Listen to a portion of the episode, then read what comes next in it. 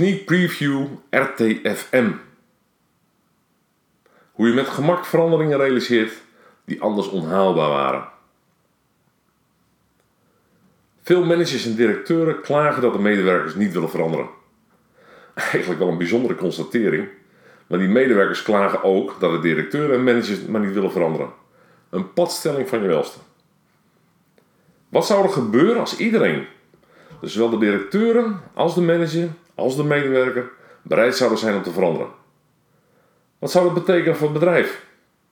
Wat zou dat betekenen voor de resultaten? Maar ook, wat zou dat betekenen voor het werkplezier van iedereen? In dit boek nemen Benno Rijpkema en Pieter Oegema je mee in het geheim van het veranderen. We geven je inzichten die jouw wereld op zijn kop zetten. Je gaat dingen zien die je nog nooit op deze wijze hebt bekeken. En het wordt voor jou volkomen logisch waarom medewerkers wel of niet gaan bewegen. Nog even over de titel van het boek. Als je gaat googlen op de term RTFM, dan staat er inderdaad Read the fucking manual. En dat was ook de gedachte toen we de titel bedachten. Geachte dames en heren directeuren en managers, ga eerst even de gebruiksaanwijzing lezen voordat je zomaar wat begint te doen. Maar omdat we uit keurige gezinnen komen, vonden we dit wat te ver gaan. We hebben daarom de afkorting omgebouwd tot Rethinking for Mankind. Kijk, daar kunnen onze moeders dan weer trots op zijn. En als we diep in ons hart kijken, bedoelen we dit eigenlijk ook echt. We zien allerlei problemen in onze maatschappij. Niet alleen in Nederland, maar mondiaal. We zijn opgegroeid in een bepaald denkmodel dat, het, dat er uiteindelijk voor heeft gezorgd dat we in het probleem zitten. We putten de grondstof uit, het klimaat schijnt toch nu echt te veranderen.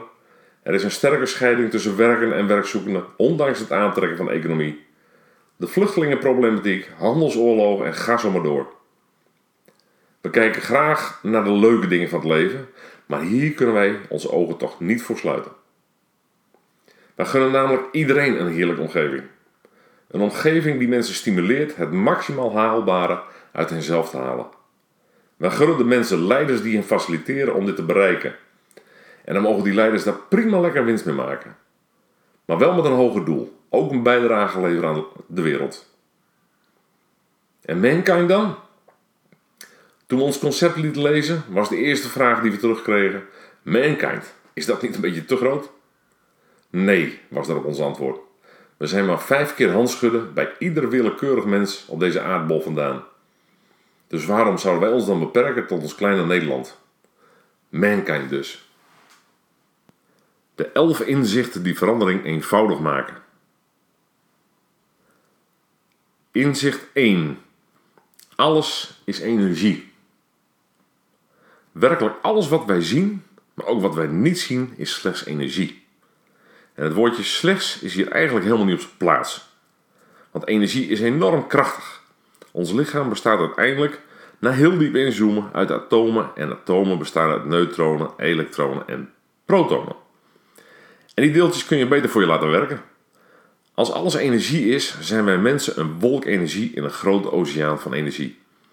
Energie die werkt op basis van wetmatigheden. Einstein heeft de formule E is mc al eens uitgevonden. Een prachtige beschrijving wat energie doet. De werking van energie is dus voorspelbaar. Inzicht 2. Ons brein is ook alleen maar energie. Een gedachte is een stroomstootje van punt A naar punt B in ons brein. Dat stroomstootje gaat via neurale netwerken ons brein door. Hoe vaker een gedachte door het brein gaat, hoe sterker en breder het neurale netwerk wordt. Het loslaten van gedachten en het eigen maken van nieuwe gedachten is daarom ook een erg lastig proces. Het is geen weerstand, het is gewoon erg moeilijk. Inzicht 3. Ons brein en lichaam. Allemaal energie dus. Energie werkt voorspelbaar. En omdat ons brein en ons lichaam ook alleen maar energie zijn, werkt de samenwerking dus ook voorspelbaar. Elke gedachte creëert een signaal naar ons reptiele brein, ook wel het limbische brein, die vervolgens één of meerdere organen aanstuurt om wat hormonen vrij te geven. En die hormonen zorgen ervoor dat wij een bepaald gevoel krijgen in ons lichaam. Een plezierige kriebel of een zware onderbuik of nog iets anders. Onze hersenen interpreteren dat gevoel weer en leggen dat vast in ons brein voor later. Dan kunnen we het gevoel makkelijker herkennen en hoeven we er niet zo over na te denken. Ons lichaam wordt op deze wijze voor pak een beet 95% bestuurd. Volkomen buiten ons bewustzijn om. Maar hier kun je wat aan doen. Daar vertellen we ons boek nog veel meer over, zeker als het gaat om veranderen. Inzicht 4. Wetmatigheden. Inmiddels weten we nu wel dat energie voorspelbaar is. En er zijn twee bijzondere natuurwetten die erg interessant zijn: de wet van resonantie en synchroniciteit en de wet van aantrekking gelijksoortige energieën. Omdat alles energie is, is onze energie, bewust of onbewust, merkbaar voor alles om ons heen. Ook mensen dus. Als we enthousiast ergens naar binnen komen lopen, beïnvloeden wij direct de mensen die daar zijn. Wij beïnvloeden letterlijk hun energie. Maar dat doen we ook als we ergens zagrijnig of angstig binnenkomen lopen. Het zal je niet verbazen, enthousiasme is een stuk beter om succesvol te worden dan angst. Hoe dat precies werkt, vertellen we je graag in ons boek. Door de wet van aantrekking gelijksoortige energieën stemmen wij af op die mensen, dingen, ervaringen en omstandigheden die passen bij onze energie. We zijn eigenlijk net een radio. Als we afstemmen op radio 538, dan ontvangen we op de radio alleen radio 538. Alle andere zenders zijn ook in de lucht, maar die ontvangen we niet op de radio. Hoe dit precies werkt en wat je hiermee kunt als mens en als directeur of manager, vertellen we je graag in ons boek. Zeker in tijden van verandering kan het erg nuttig zijn. Inzicht 5. Organisaties zijn dus ook alleen maar energie. Al die mensen die elke dag bijeenkomen om samen mooie producten of diensten te maken, vormen samen een grote wolk energie. En ook deze energie werkt op basis van wetmatigheden. Door onze ogen zien we dit terug als gedragspatronen. Als patronen maar vaak genoeg herhaald worden, worden deze sterker en sterker. Zou hier een vergelijking te maken zijn met ons brein, waar die neurale paden steeds sterker worden? Sterke patronen zijn lastig te doorbreken. Niet onmogelijk, maar lastig. We zijn verstokt geraakt aan die patronen en ze bieden ook een bepaald comfort. We weten dat als we dit doen, er dat gebeurt. En omdat we daarbij ook onbewust of bewust emoties voelen die vertrouwd zijn, is het uitermate plezierig vertoeven. We zijn dus verslaafd geworden aan het gevoel. Veranderen is dus gewoon keihard afkicken geblazen. En je dan maar afvragen waarom veranderen zo allemachtig lastig is. Inzicht 6. Gestolde en stromende energie. Wanneer energie stolt, ontstaan er problemen. En dat is het geval wanneer angst of een vervorming daarvan om de hoek komt kijken. Net als bij ons lichaam. Als energie vast gaat zitten, ontstaan pijnklachten. Zeker als het langdurig vastzit. En medewerkers die angstig rondlopen, hebben angst. Is dit een open deur? Wellicht. Maar jij bent je hier nu wel bewust van geworden. Wat zou er gebeuren als veel medewerkers angstig rond gaan lopen? Welke resultaten boeken ze dan als gevolg van de wet van aantrekking gelijksoortige energieën? Tijd dus om angst los te laten. En dat doe je onder andere door waardering en erkenning te geven aan iedereen die bijdraagt aan de doelstelling van de organisatie. In ons boek vind je hier nog veel meer over. Inzicht 7. De zonderdelen zijn nog niet het geheel. Als we een auto uit elkaar halen en later weer in elkaar zetten, dan doet deze het keurig. Maar als we dat bij een mens doen, is en blijft hij hartstikke dood. Er mist namelijk nog iets, een ziel. En aangezien organisaties een verzameling mensen zijn, is er ook sprake van een organisatieziel. En die heeft een opdracht, overleven en continuïteit. Alle afdelingen samen vormen dus nog niet het geheel. Er is meer. Als de ziel niet erkend wordt, voelt het als leeg. Mensen doen dan misschien wel hun ding, maar de bezieling zit er niet meer in. Inzicht 8. Organisaties werken op basis van systemische wetmatigheden. Een systeem is een herkenbare entiteit die uit meerdere delen bestaat. Een organisatie is zo'n entiteit. Het heeft een afdeling verkoop, administratie, inkoop, productie, personeelszaken, etc. Al deze delen samen vormen het systeem. Maar een systeem kan pas overleven als het uitwisseling heeft met zijn omgeving. Klanten, geld, nieuwe medewerkers, vertrekkende medewerkers. Als de uitwisseling stopt, sterft het systeem. Wat dat betreft lijkt het net een mens. Inzicht 9. Als iedereen zijn rol volneemt, dan werkt een organisatiesysteem optimaal. Maar doen we dat niet, en dat is op zich niet verwonderlijk, ontstaan er stagnaties in de energie. En dat creëert pijnlijke plekken, oftewel symptomen. Deze symptomen proberen wij alle macht weg te drukken door cursussen, cultuurtrajecten, trainingen en controle.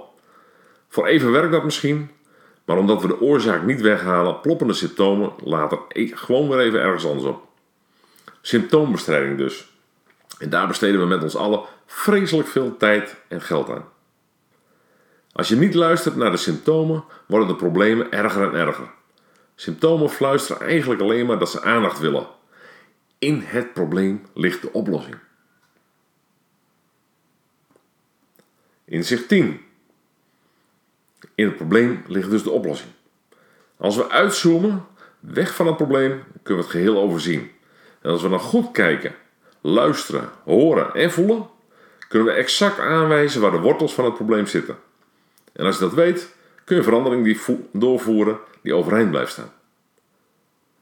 En omdat energie wetmatig werkt, weten we exact welke bronnen mogelijk de wortel zijn van het probleem. 1. Het bestaansrecht. 2. De oorsprong, de geschiedenis en de leidende principes. 3. De bestemming. 4. De ordening. 5. De binding. En 6. De balans tussen nemen en geven. Hoe deze wortels eruit zien en wat je hiermee kunt, vertellen we graag in ons boek. Het laatste inzicht in deze sneak preview is inzicht nummer 11. Ook de levenscyclus van een bedrijf werkt wetmatig. De levenscyclus van organisaties is grillig. Althans, dat lijkt zo voor het blote oog. Maar ook hier zijn wetmatigheden te vinden.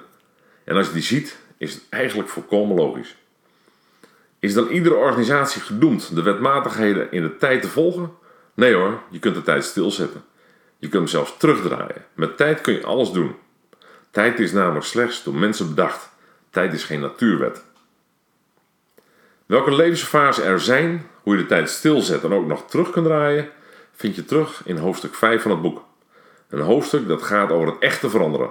Vol met tips en tricks uit de wereld van bedrijfskunde, psychologie, biologie, fysiologie en systemisch veranderen.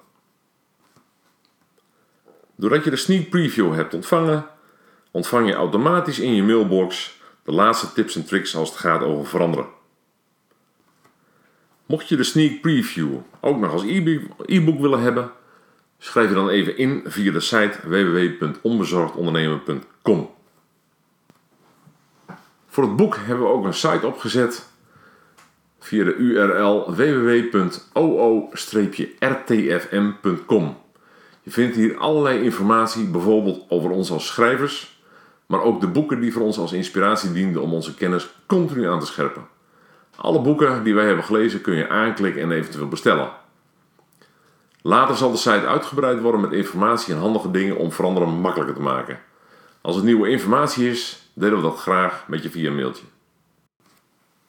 Het boek bestellen kan via de site www.oo-rtfm.com. Dank voor het luisteren naar deze podcast en ik hoop tot ziens.